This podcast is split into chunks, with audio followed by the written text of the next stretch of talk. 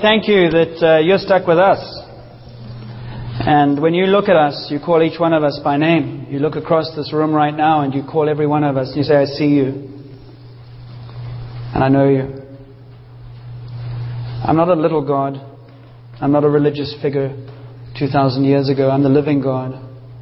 I'm the Lord of Lords and the King of Kings. And I so loved you that I sent my Son, and my Son so loved you that he came that you might know life. And you argue with me a lot, and you tell me that you're disappointed in me. And I come to you this morning and I say, I love you. But I am your God. I love you. I call you to follow me. I love you and I know your sin, and I've taken your sin on the cross. I love you and I, com- I, I invite you to draw close to that cross and find forgiveness.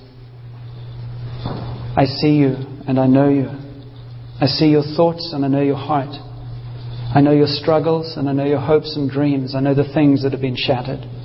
But I'm a God who heals and I'm a God who picks up brokenness. But I can only pick up what is yielded to me, and I can only heal that which is given to me. And I will not force my way into your heart. So I invite you to come. And I will open up my word to you this morning, and I will give you a place to come. May the Spirit of God bear witness to his presence here in Jesus. Amen.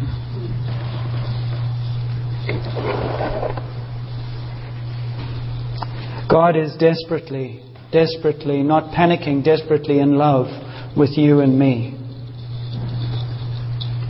He's a great God and He's a powerful God. And the one who called Nathaniel and the one who said, I knew you, is the one who is present with us.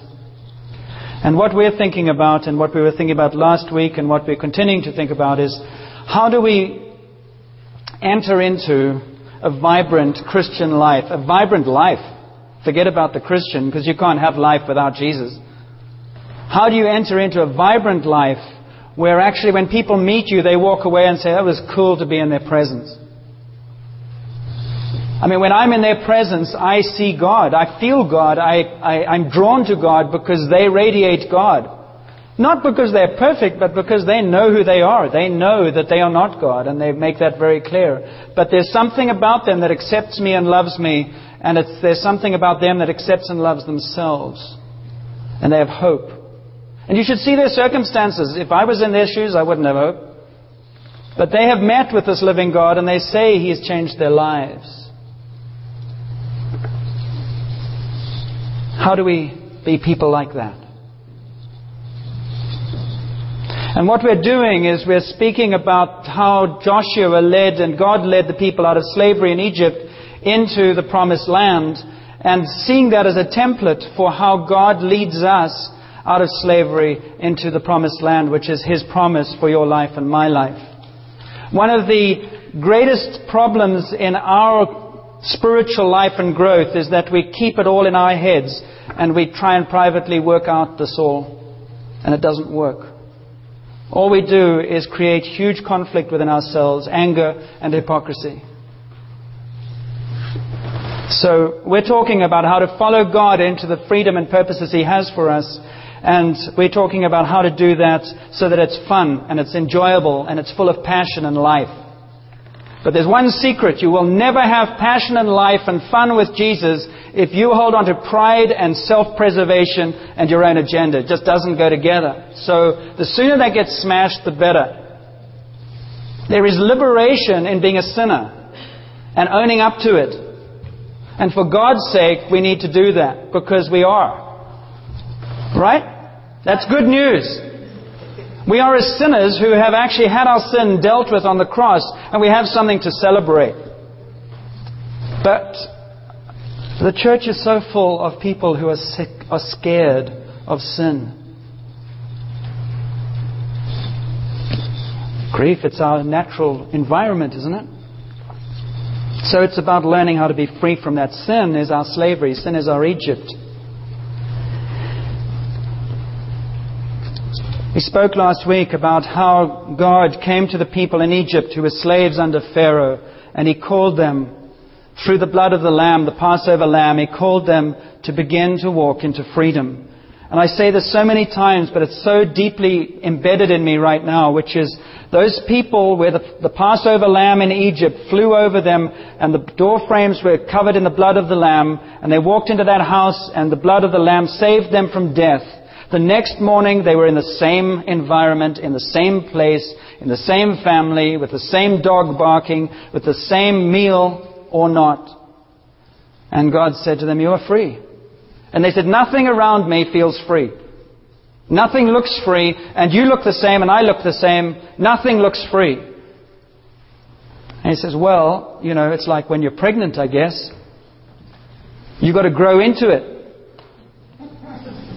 I have conceived freedom in you by the Spirit and by the blood of the Lamb. And brothers, I tell you, you've got to walk out in freedom now. I have a dream that the people here will be free one day. Amen, brother, sister. I see that hand. That's the gospel, isn't it? Yes. If this is freedom, who wants it? That's what people say. That's why they don't come to church. You're free? I don't want it. I'm more free. I'm more fun. You know the story. And God led them through the wilderness. He led them through. He provided for them. They grumbled and they moaned all the time, just like we do. God, do this. Thank you so much, Jesus, you did that. Next week, God, I'm fed up with you. You didn't do this, and life is hard. And we rub the Bible like a little genie, you know, Jesus, Jesus, please. And God led them, and He led them in tents and in tribes. He said, We're going to go on a journey. You need to be flexible and you also need to be in community. And I keep stressing that too. We need one another. This individualism kills us. We need one another, and we're going to keep on talking about that to get there. And so he leads them through to the Red Sea, the Red Sea and uh, to, to, the borders of the uh, promised land. If we look at Numbers 13 quickly, just to show you I'm not making this up. Numbers 13, they end up on the river, the banks of the Jordan.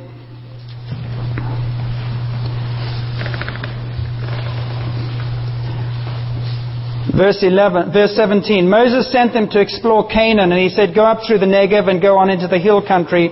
See what the land is like and where the people who live there are strong or weak, few or many. What kind of land do they live in? Is it good or bad? What kind of towns do they live in? Are they unwalled or fortified? This is the promised land he's talking about. Do your best to bring back some of the fruit of the land. So they went up and explored the land. They went up through Negev. I won't go through all that. And uh, they reached the valley of Eshcol. Verse 23. They cut off a branch bearing a single cluster of grapes. Two of them carried it on a pole between them, along with some pomegranates and figs. And the place was called the Valley of Eshcol, and they came back, and they came back to Moses, and they reported on what they saw. Verse 28, I think. We went into the land to which you sent us, and it does indeed flow with milk and honey. Here is its fruit. What God has promised, we went in and explored, and what He said was true. It's lots of fruit, it's, it's, it's fertile, there's lots there that's very attractive. And then they go, but.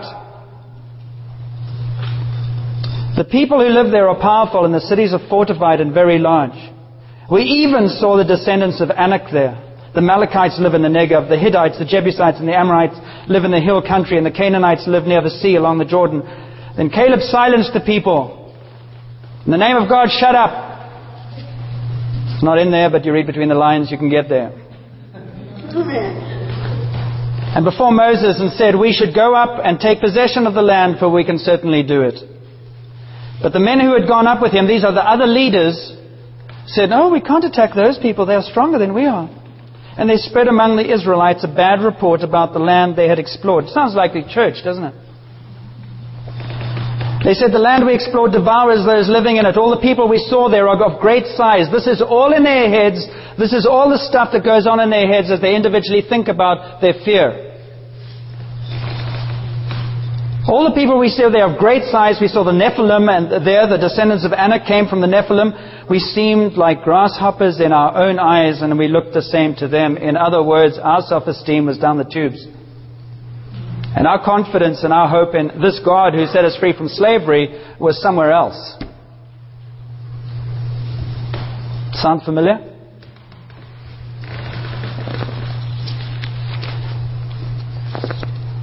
So we go back to Joshua, 40 years later. Because what does God say? He says, well, okay, you guys who want to go in, you go in. You guys who don't want to go in, you don't go in. No, he says, you all go or you all stay. I find it amazing that Joshua wandered around with these guys for, and Caleb for 40 years knowing they hadn't got it. I've got to sit in this desert with you. We could be there. That's love. That's obedience. That's humility. So they're back on the Jordan.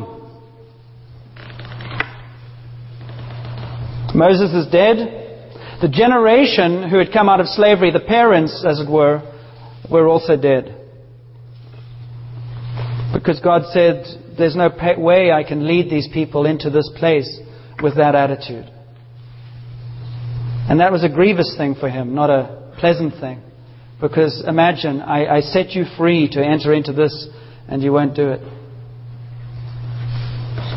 Uh, we really need to hear this. That God is continually getting us to stand at our lives and look ahead and say, This is what I have for you, this is my future. That's what we're talking about this morning. What do we step into, or what do we stay stuck in? Stuck in? It's not about whether you're Christian or not, or believe in God or not. You can be stuck in Egypt and be Christian. You can be in the wilderness and be Christian. You can be in the promised land and be Christian. Or you can just be wandering around. But there's various degrees of saltiness and attractiveness in those lifestyles. So they're standing on the banks of the Jordan again. And the promised land still lies ahead. And they look out over it and they see deck chairs and umbrellas and angels, a red carpet. Welcome to the promised land. Of course they don't. That's the fantasy. That's the fantasy of God's going to make my life all perfect and make it easy for me to go everywhere and not make any demands upon me because He knows that I get scared and weak and I'm nervous of water and I don't like this and I don't like that. And therefore, God would never ask me to do that, right? What? No. It's wrong.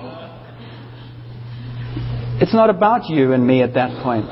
It's a bigger picture. It's about inheriting a land. If you actually go to Exodus 23, he says something about that land as well. And every time I mention land, just think of life. Just think of your life.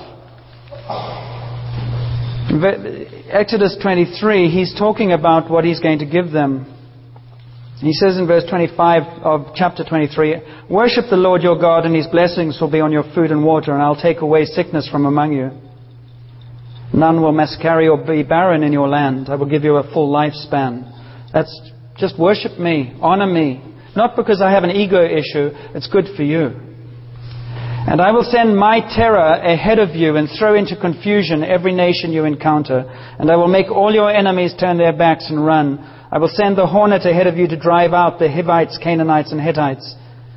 But I will not drive them. This is really important. I will not drive them out in a single year because the land would become desolate and the wild animals too numerous for you. Little by little, I will drive them out before you until you have increased enough to take possession of the land. And that is a metaphor for your life and my life. Little by little, I will work as you grow into being able to take possession of which, that which I desire for you. And that's why at the beginning of Joshua, he said things like, don't be discouraged. Be strong. Don't be terrified. I will never leave you or forsake you, but I'm leading you into a land. The occupation of the land is not the goal. The possession of the land and the building of your character is what I'm interested in. I don't have those kind of goals. Now I arrive, we can have a holiday. That's never in God's purpose. That's in heaven. The mansion that He's gone to build. That's there. On this earth, it's a journey which we're invited to. We're, we are on a journey whether we like it or not. And he's merely saying, are you going to do your own thing or are you going to do my thing? And so he invites them into the promised land, out of Egypt into freedom. So we have in this picture Egypt, the wilderness, and the banks of the Jordan, and the promised land. And those are metaphors for our life. What, those, what are those metaphors? What is that about? It says, well, you can live in the past, and you can live under slavery. And you can live as a victim your whole life. And you can blame your circumstances. And you can blame where you're born. And you can blame how hard it is. And you can blame. And Jesus comes to us right now and says, you can live like that or you can come to me and be free. Or if you call yourself a Christian, you can step up and move out and you will move into more freedom. Or you can complain and hide and be afraid for the rest of your life. And cry out to me from Egypt and I love you to bits, but that's where you'll stay. It's entirely your decision. But enough of the whining. And in our culture, we live in the most privileged culture. Enough of the whining. You have to step up and step out. That came out of the week of prayer and fasting. We have to step up and step out and step into what He has. This is actually quite exciting. I mean, I'm really describing to you a trip to the Caribbean. We only don't get the trip when we don't know Jesus. Then it's just, I look at the slavery and it looks attractive to me, and I look at my life that I've created around my insecurities and my addictions, and I go, I don't know how to leave you. And we're, not, we're like those sad anorexics looking in the mirror thinking we're beautiful and we're getting worse and worse. That's our disease. We need the Spirit of God to open our eyes and say, You're settling for this? When you're being invited to here? And the reason you're settling for this is it might hurt a little bit along the way. You might have to exercise and change.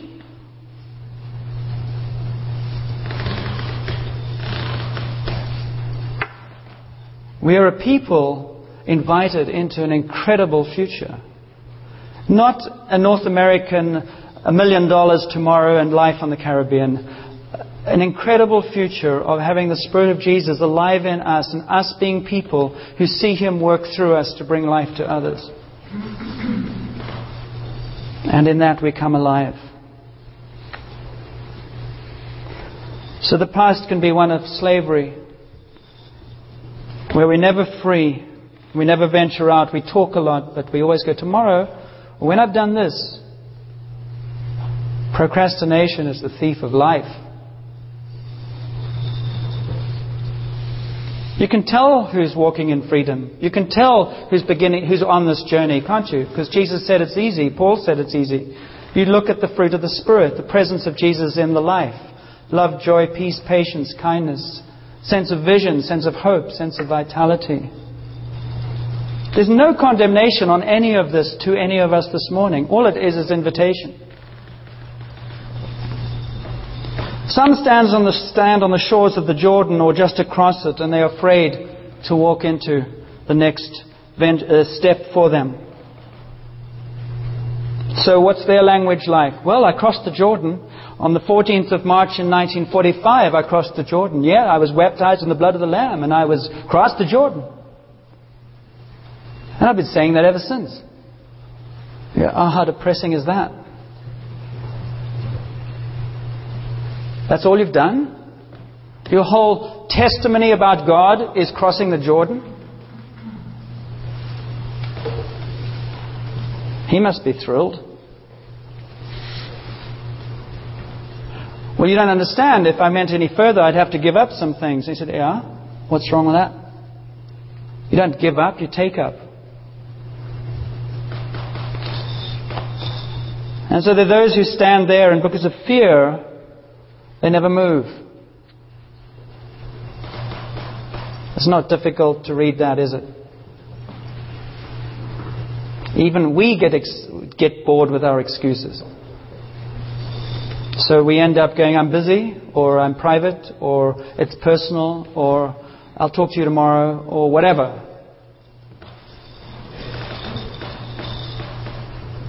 The result is a Christianity that is stuck and rigid and unattractive to those who don't know Jesus. And they go, why would I ever want to know that kind of person if that's what happens? But all, all I see in churches are people fighting with each other. Why would I want to be there? Well, I, all I see is people who call themselves Christians and they're so critical. And they're so condemning of everything. Why would I want that? When I see them at work and I know how they behave.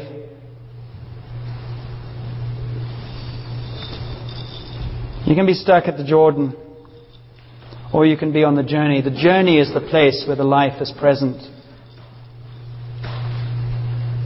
You see, when you're stuck on the Jordan, you look in the promised land and you talk about what God has, you always see the two realities. When, you, when you're standing with Jesus and you're looking out over the promised land or over your life and He says, let's go, what do you see? You see promise, you see milk and honey, you see the possibilities of what He has for you, and you go, yeah, that sounds nice. And you shrink down the promises of Jesus because it sounds idealistic and it's not real and it's not rational, and you raise up the giants. And the giants are despair, fear, material worries, insecurities, all that stuff. We all know the giants. I mean, we have friendly giants all around us, don't we? I mean, we are the fellowship of giants. We worship the giants. We give authority to the giants. The giants possess us. Don't they? To our shame. We call it culture, we call it background, we call it all kinds of things. But we have so many friendly giants, and Jesus keeps coming up to saying, What on earth are you doing in this company? I've come to set you free. So, what do we do? Isn't this fun? Listen to the instructions God gave to Joshua. It's really simple. He said, I will give you every place where you set your foot. Verse 8, he says, Do not let this book of the law depart from your mouth. Meditate it day and night, so you may be, may be careful to do what I command. Know the Word of God, speak the Word of God, share the Word of God, share what God is doing around you, and that will create courage in you to come against what you're going to face. And I will never leave you or forsake you. Which part of this don't you understand? I will never leave you or forsake you. Never. I never leave you or forsake you. If you feel like I have forsaken you, you are the one who moved. And that's the mind trick you have an issue with, because I am still here. Open your eyes and you'll see me.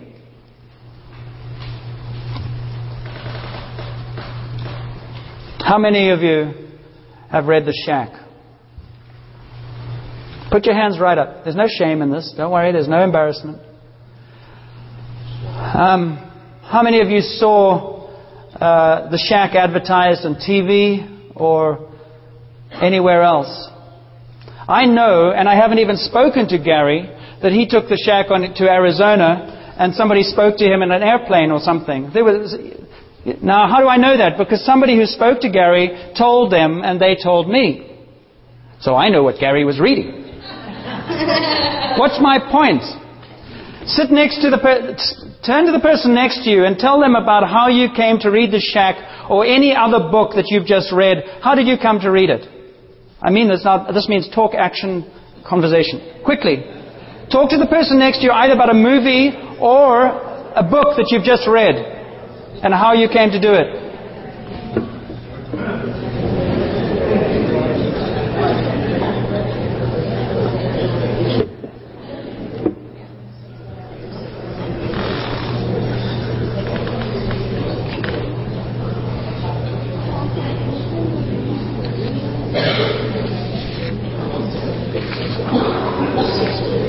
Okay, that's, uh, that's enough of that. How did you come to, to read the book? How did you come to see the movie? I bet you most of us, somebody told us about it, and then we got hold of it. Okay. Talk to the person next to you about how you met Jesus and what he means to you in your life and where you are with him on a scale of 1 to 10. Go ahead.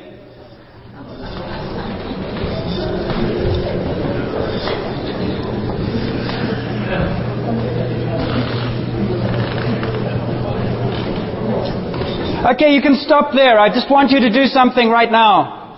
I want you to register something. Which is the easiest, to talk about the shack or a movie or to talk about Jesus? It's easier to talk about the shack. Do you understand that when you talk when I say to you, talk about Jesus and share with him with somebody else on a scale of 1 to 10, what is your relationship with him? What rises up in you? That is a clash of kingdoms. You gave testimonies to one another about movies and about books that mean nothing. And when the King of Kings and the Lord of Lords rises up and says, I want to boast about Jesus, we go, I, I'm scared. That is evidence of giants living inside. And you will never, ever take the promised land until those giants are slaughtered. I'm not accusing, I'm just exposing. It's really that simple. If you want to see the church grow, then we better get our act together about stop being embarrassed about Jesus, who is meant to be the King of Kings and the Lord of Lords, who is meant to have transformed my life. And I'm getting on a real sort of roll here, but aren't you tired of polite sitting in pews, talking about nothing and walking around insecure, big giants dragging you around and you going, I'm free, I'm free, I'm free, oh, oh I'm free, oh, oh, dragged backwards and forwards by despair, fear, and, and it's I want to say crap, but I can't. Just so frustrating. Got your attention this morning? I'm going away for a week, so just giving you. What happens? No, really, this is so cool. It is so cool. And it's such garbage that we're imprisoned under. It's such garbage. But I promise you that we, we will not get free until we expose it. So, if we want to possess the promised land, walk into the inheritance that is Jesus' life for us, we need to keep company with Jesus. We need to get used to talking about Jesus. We need to get used to Jesus, you are my friend, you are my Lord, you are my King. And if what rises up in you as I speak like that, you go, oh, how boring, then you don't know Jesus. That's not an accusation. That's diagnosis. So do something about it. Will you stop eating candy there? And Pass it around or something. oh, you're eating them, Bob. You're passing them around. Well, you see, that's just, that's what evangelism is. He's eating candy, and the sound of the wrapper gets my attention. Say, can I have some of what you have? That's exactly what evangelism is. Unwrap Jesus. How's that? Unwrap Jesus. Unwrap Jesus. People will hear the sound and say, can I have some? Sure. I hope they don't get this one. No. then nobody else can do this for you. Jesus, God led those people, but they all had to walk. Let's, let's, let's take for 10 minutes. That'll be it, if you can stay awake, Julia. let's take 10 minutes and think about Jesus. What was that? Let's, let's think about Jesus.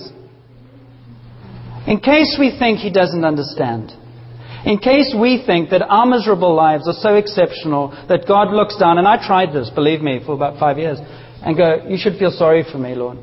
Because I, you know, you know what I've done, and you know the scars I've got, and you, you should feel sorry for me. Well, he doesn't. He feels sorry that we feel like that, and he just goes, Shame. Come to me when you're ready.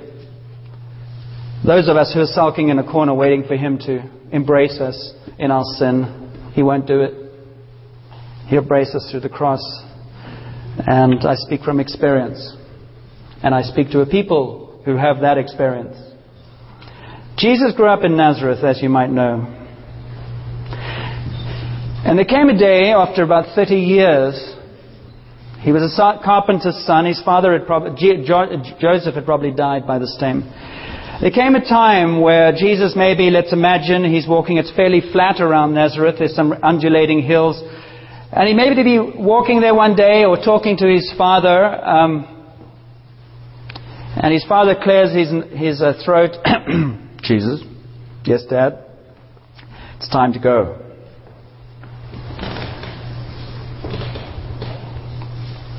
It's time to leave Nazareth. It's time to save the world. It's time to embark on the purpose for which you were there for. I wonder what went through Jesus, the Son of Man's mind, because he was like you and me. He had no extra power, he had nothing that we don't have access to.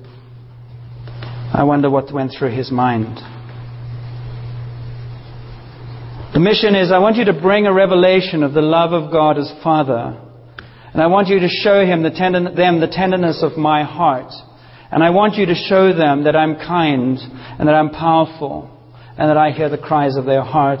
And I've also heard the cries for them to be set free from slavery.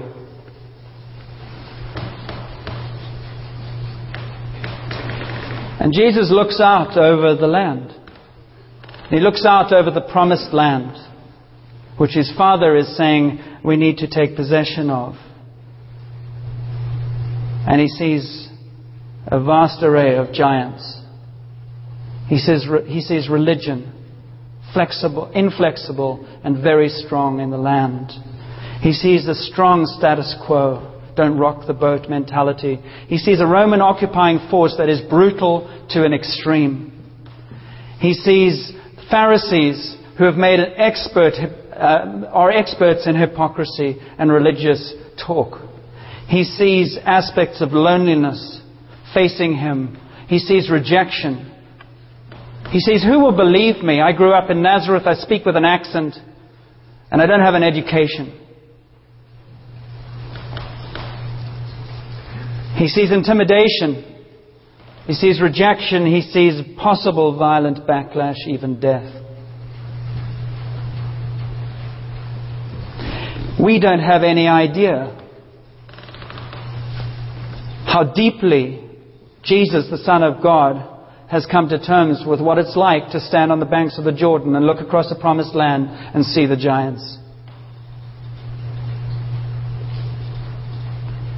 If he was standing next to you and me and we pointed out here the giants we saw, he would say, Is that all?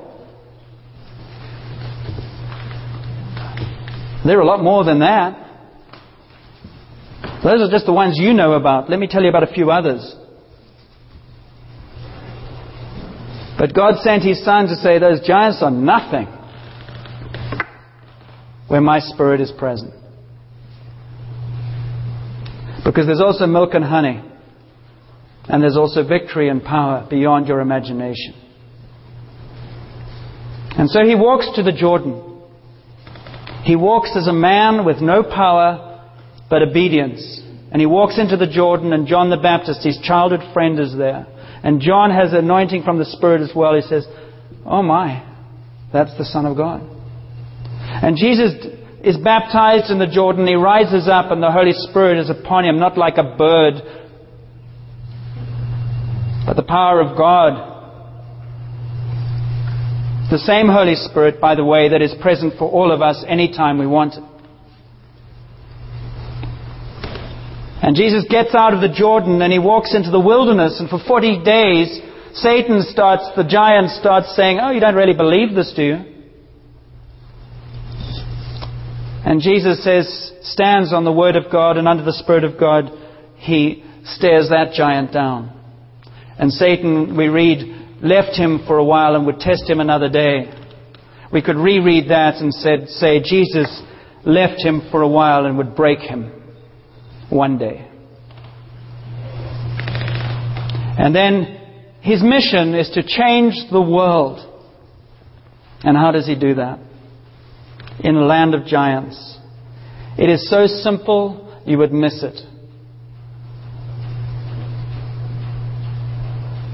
It is so simple. The joke in our culture right now is how do we do church planting and grow churches with strategy? It is so simple, it's embarrassing. How do you think he did it? Real cool. He walked around among people, he lived among people, and he said, Hi, Leoba. Hi, John. He said, Hi.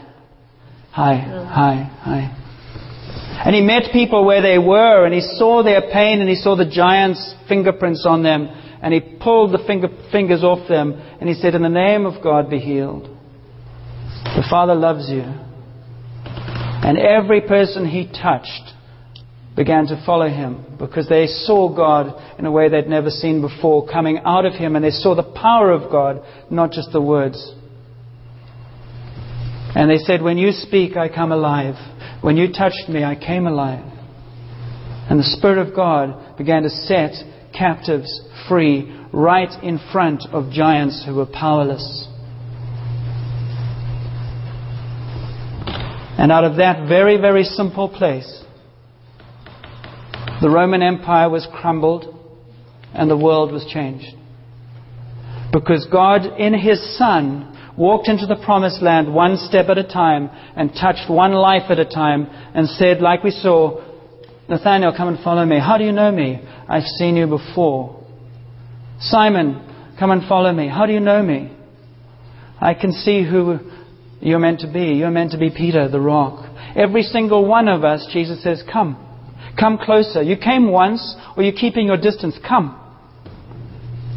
And let me give me, give you your name and the route that you will walk into the promised land. Do you think you have finished your life?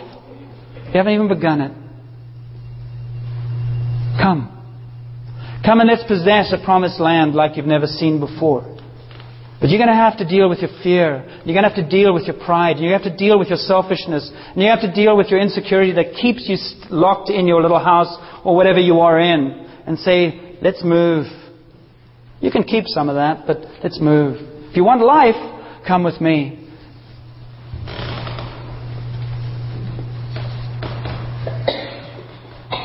And that's what we're talking about this morning.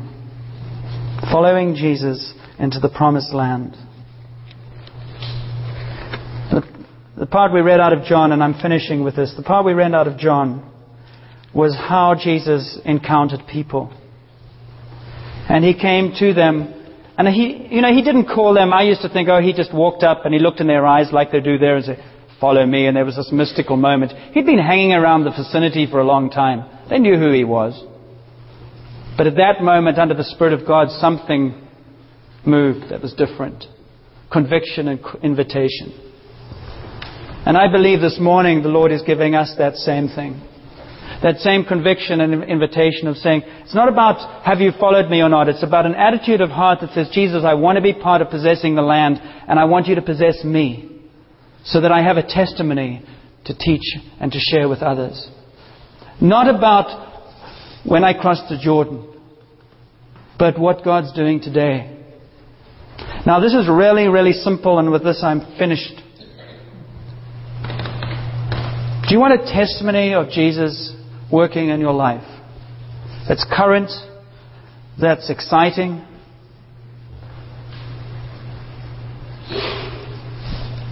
Then walk into it. There are two testimonies, always. The one testimony when you deal with God is what I am and what I'm not. In other words, I fess up to my weakness, or my struggle, or my blindness. And the other is how he met me there and what he did about it and where we are now. Now, how do you get to that level of transparency? It's very, very simple because you saw it in that movie. You open your mouth, you talk, and you open your ears and you listen. You travel in company, and you stop this nonsense about keeping private. That's why we need to belong to small groups. That's why we need to talk. It's not about condemning, it's about refining and growing. And the easiest way to do that is to say, Well, I'm struggling with this right now. Oh, okay. Well, I, I, I found this helpful. Oh, okay. All you do is keep company and keep walking. It's really not very difficult. And God will release His Spirit and His power in you like you've never seen before. The giant that cripples most of us, you can name them. If you ask him to, he'll show them to you right now if he hasn't shown them to you already. You know what they are. You're, you know, most of us are giants' pets. You know, they feed us kibble and bits and sort of they look after us. Okay, in, insecurity. If you look after me, you know, I, you know what the story is. I wonder if we could get up and name our pet, our, our giants. Do we know what they are? So the best thing to do with a giant is to bring it to Jesus. And just go, Jesus, I just want to shackle this giant to the cross, please. And the giant roars. The giant needs you more than you need him. It's part of the demonic battle.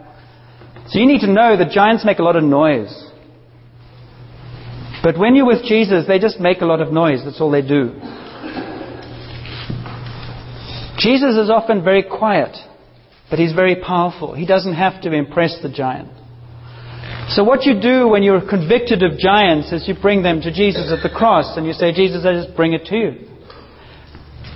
And you walk away, and as the people who walked out of Egypt discovered, well, you walk away and nothing feels different. So you go, the giant's coming with me. And so you have to learn. You have some practice laps maybe where for a week or two you have to walk out of freedom. You have to walk into freedom and maybe for a month or two you have to walk into freedom. Keep being reminded that you've asked Jesus to deal with that giant. Another thing the giants do, are certainly a number of things, and I'm just ad-libbing here, but another thing that a way to kill giants, giants are like cockroaches. Turn on the light, they run away. That's why talking to one another and exposing the giants to one another is very powerful. Because they live under pride. And so the beginning of being able to say, I'm struggling with this is one way of defeating them. And then you'll move into the promised land. So, let's pray. Let's ask God, let's be practical, let's not be spiritual. Let's have a giant sort of slaughter right now, shall we? Let's uh, bring to Jesus uh, the giants in our lives. He is not accusing us. He's not. A, he's not. This is not about beating us up. It's about setting us free. You can't be free if you don't know what you're bound to. Right? Right. So let's ask God, because this is what Jesus came to do. Let's ask Him to help us bring the giants to Him. And let's actually, giants are also shackled to our will. That's why we need to make choices about what we're going to do with them.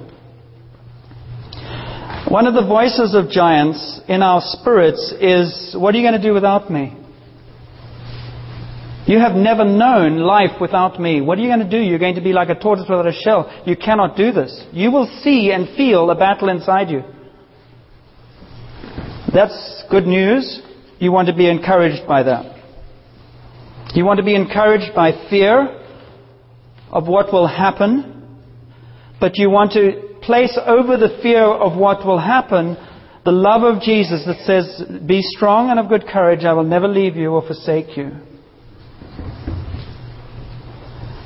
His invitation to us is Do you want to be identified by the living God and His company, Jesus, in your life, or do you want to be identified with the company of giants? And Jesus doesn't hang around giants. So, Father, we just pray right now for your light, the light of the kingdom of heaven to shine upon this place and to reveal in us, in our hearts, our children, your children whom you love passionately. Will you identify for us the giants that are holding us back or discouraging us? And we just bring them, name them, and bring them to the cross. We just say, Jesus, in your name, I bring to you depression. I bring to you despair. I bring to you jealousy. I bring to you fear. I bring to you materialism. I bring to you my insecurity. I bring to you my fear of speaking. I bring to you my fear of being with people. I mean, it goes on and on and on. So you bring him whatever suits you. And he doesn't condemn you, he just says, Thank you for coming. Because my strength in you is going to help you defeat this. And I love you, so don't just get discouraged. Let's turn the light on, let's expose the giant, and let's go into the promised land a little further. Some of you will even be distracted. You'll be trying not to enter into this. That's another battle you need to be aware of. That's like a giant throwing a shiny object next to you to distract you so you don't deal with him or her. So, Jesus, we just speak now to those giants that are named. And in the name of Jesus, we come against the work of giants in our lives. And we come against the work of Satan in our lives and the work of evil that tries to keep us in slavery when you have set us free. And we ask you to forgive us where we have believed the lies of darkness. We have believed the lies of slavery. We have believed that though you have set us free, we are not free. And we confess that, that our experience is more Egypt than it is promised land, but we want to change that. Because you have risen from the dead and you are Lord. And we want to walk into a new experience of you where we find victory. So we welcome that. We thank you for your blood shed on the cross for our sin, for our attitudes, for the things that possess us. And we just ask you to lead us step by step into the inheritance of what is to come. And we pray for the power of the Holy Spirit to rest upon each of us. Receive the Holy Spirit. And I mean by that, just say, Thank you, Jesus, that you give me strength by your Spirit to overcome what I've given you now. And that you're going to lead me into that step by step.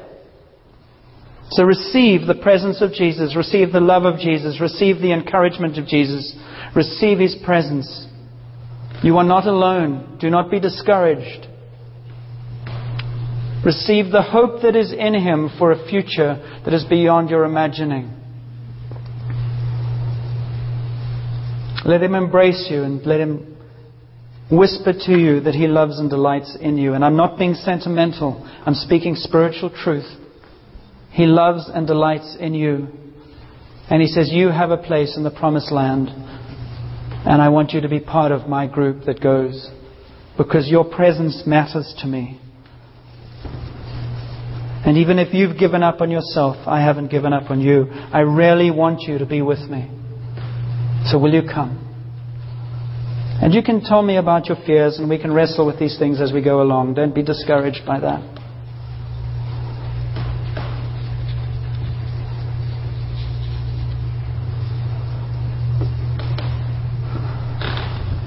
Okay, let's stand. Let's get the cherry on the top, please. What's the cherry on the top? What we're going to pray together now. Um, and I'm just actually trying to follow what I'm sensing. I, uh, this isn't rehearsed, so I'm, I, I'm taking as many risks as you might be. How about asking God to set us to release the power of testimony among us? How about asking God to release in us in a way that actually is fun? It's not terrifying. It's not, um, oh my word, it's just going to pour out like I'm speaking about a book or the weather or do you know it's going to snow on Tuesday? It's going to be like that. And so Jesus needs to release friendship in us and love in us and just ask Him to do that. Give Him permission. Say, Lord, I'd love to be able to speak about you freely and naturally. I'd love to be able to just boast about what you're doing in my life in a way that is salt to others or hope to others. So the only way you're going to be able to share Jesus is if you're going to be able to share your life. So the only way you're going to be able to share your life is going to be if you're going to be able to allow people to see your woundedness. Because the people who don't know Jesus are wounded. And they don't want theory. They don't want to know, oh, God loves you, I'll pray for you. They want to know, have you ever been here? And if you're not willing to say, yeah, then you've got nothing to say because you're locked in pride. So you ask Jesus to release you into humility that releases Him into your mouth and your life and your heart, and out of your heart the Spirit flows. It's real simple stuff. Nobody needs your advice. They just want your heart and your life and your testimony. What's God doing? So, Father, we pray for one another that you would release among us an, a transparency and a humility that shares our struggles as well as shares very easily the joys, the victories, the support, the encouragement you give us. Receive. Receive the promise of Jesus to work in your heart and life to release you into a new adventure with Him. God's making it very clear in this church that we don't have to ask for lots. In other words, we don't have to be very talkative about, please Lord, please Lord, please Lord. He's making very clear. He said, yes, yes, yes. So his issue with us is, I just want you to receive it and release it. Pretend you're fishing. He wants to catch you and release you. Catch and release is his gospel.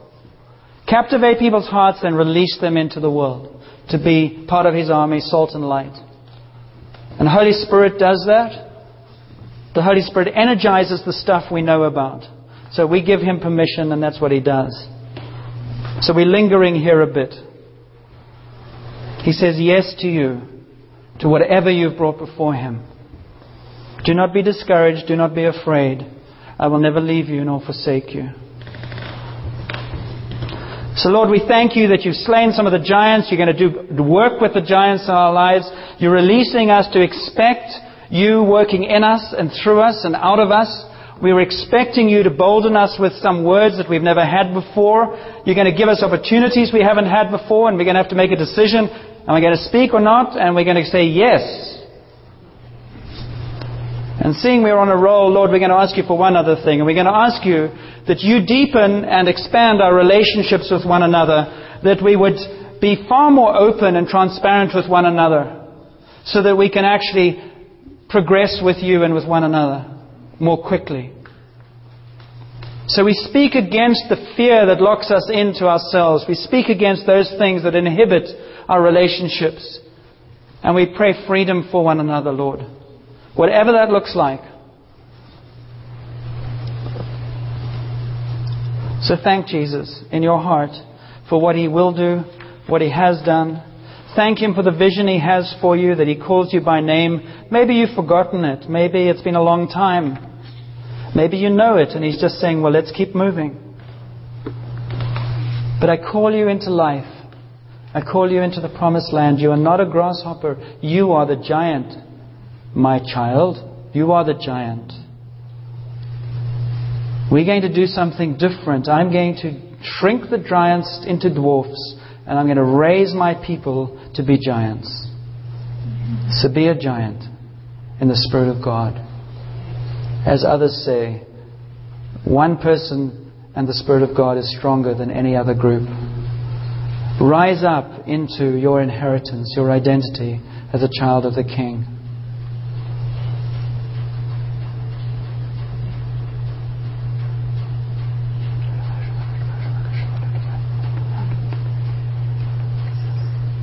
Rise up into your inheritance as a child of the King.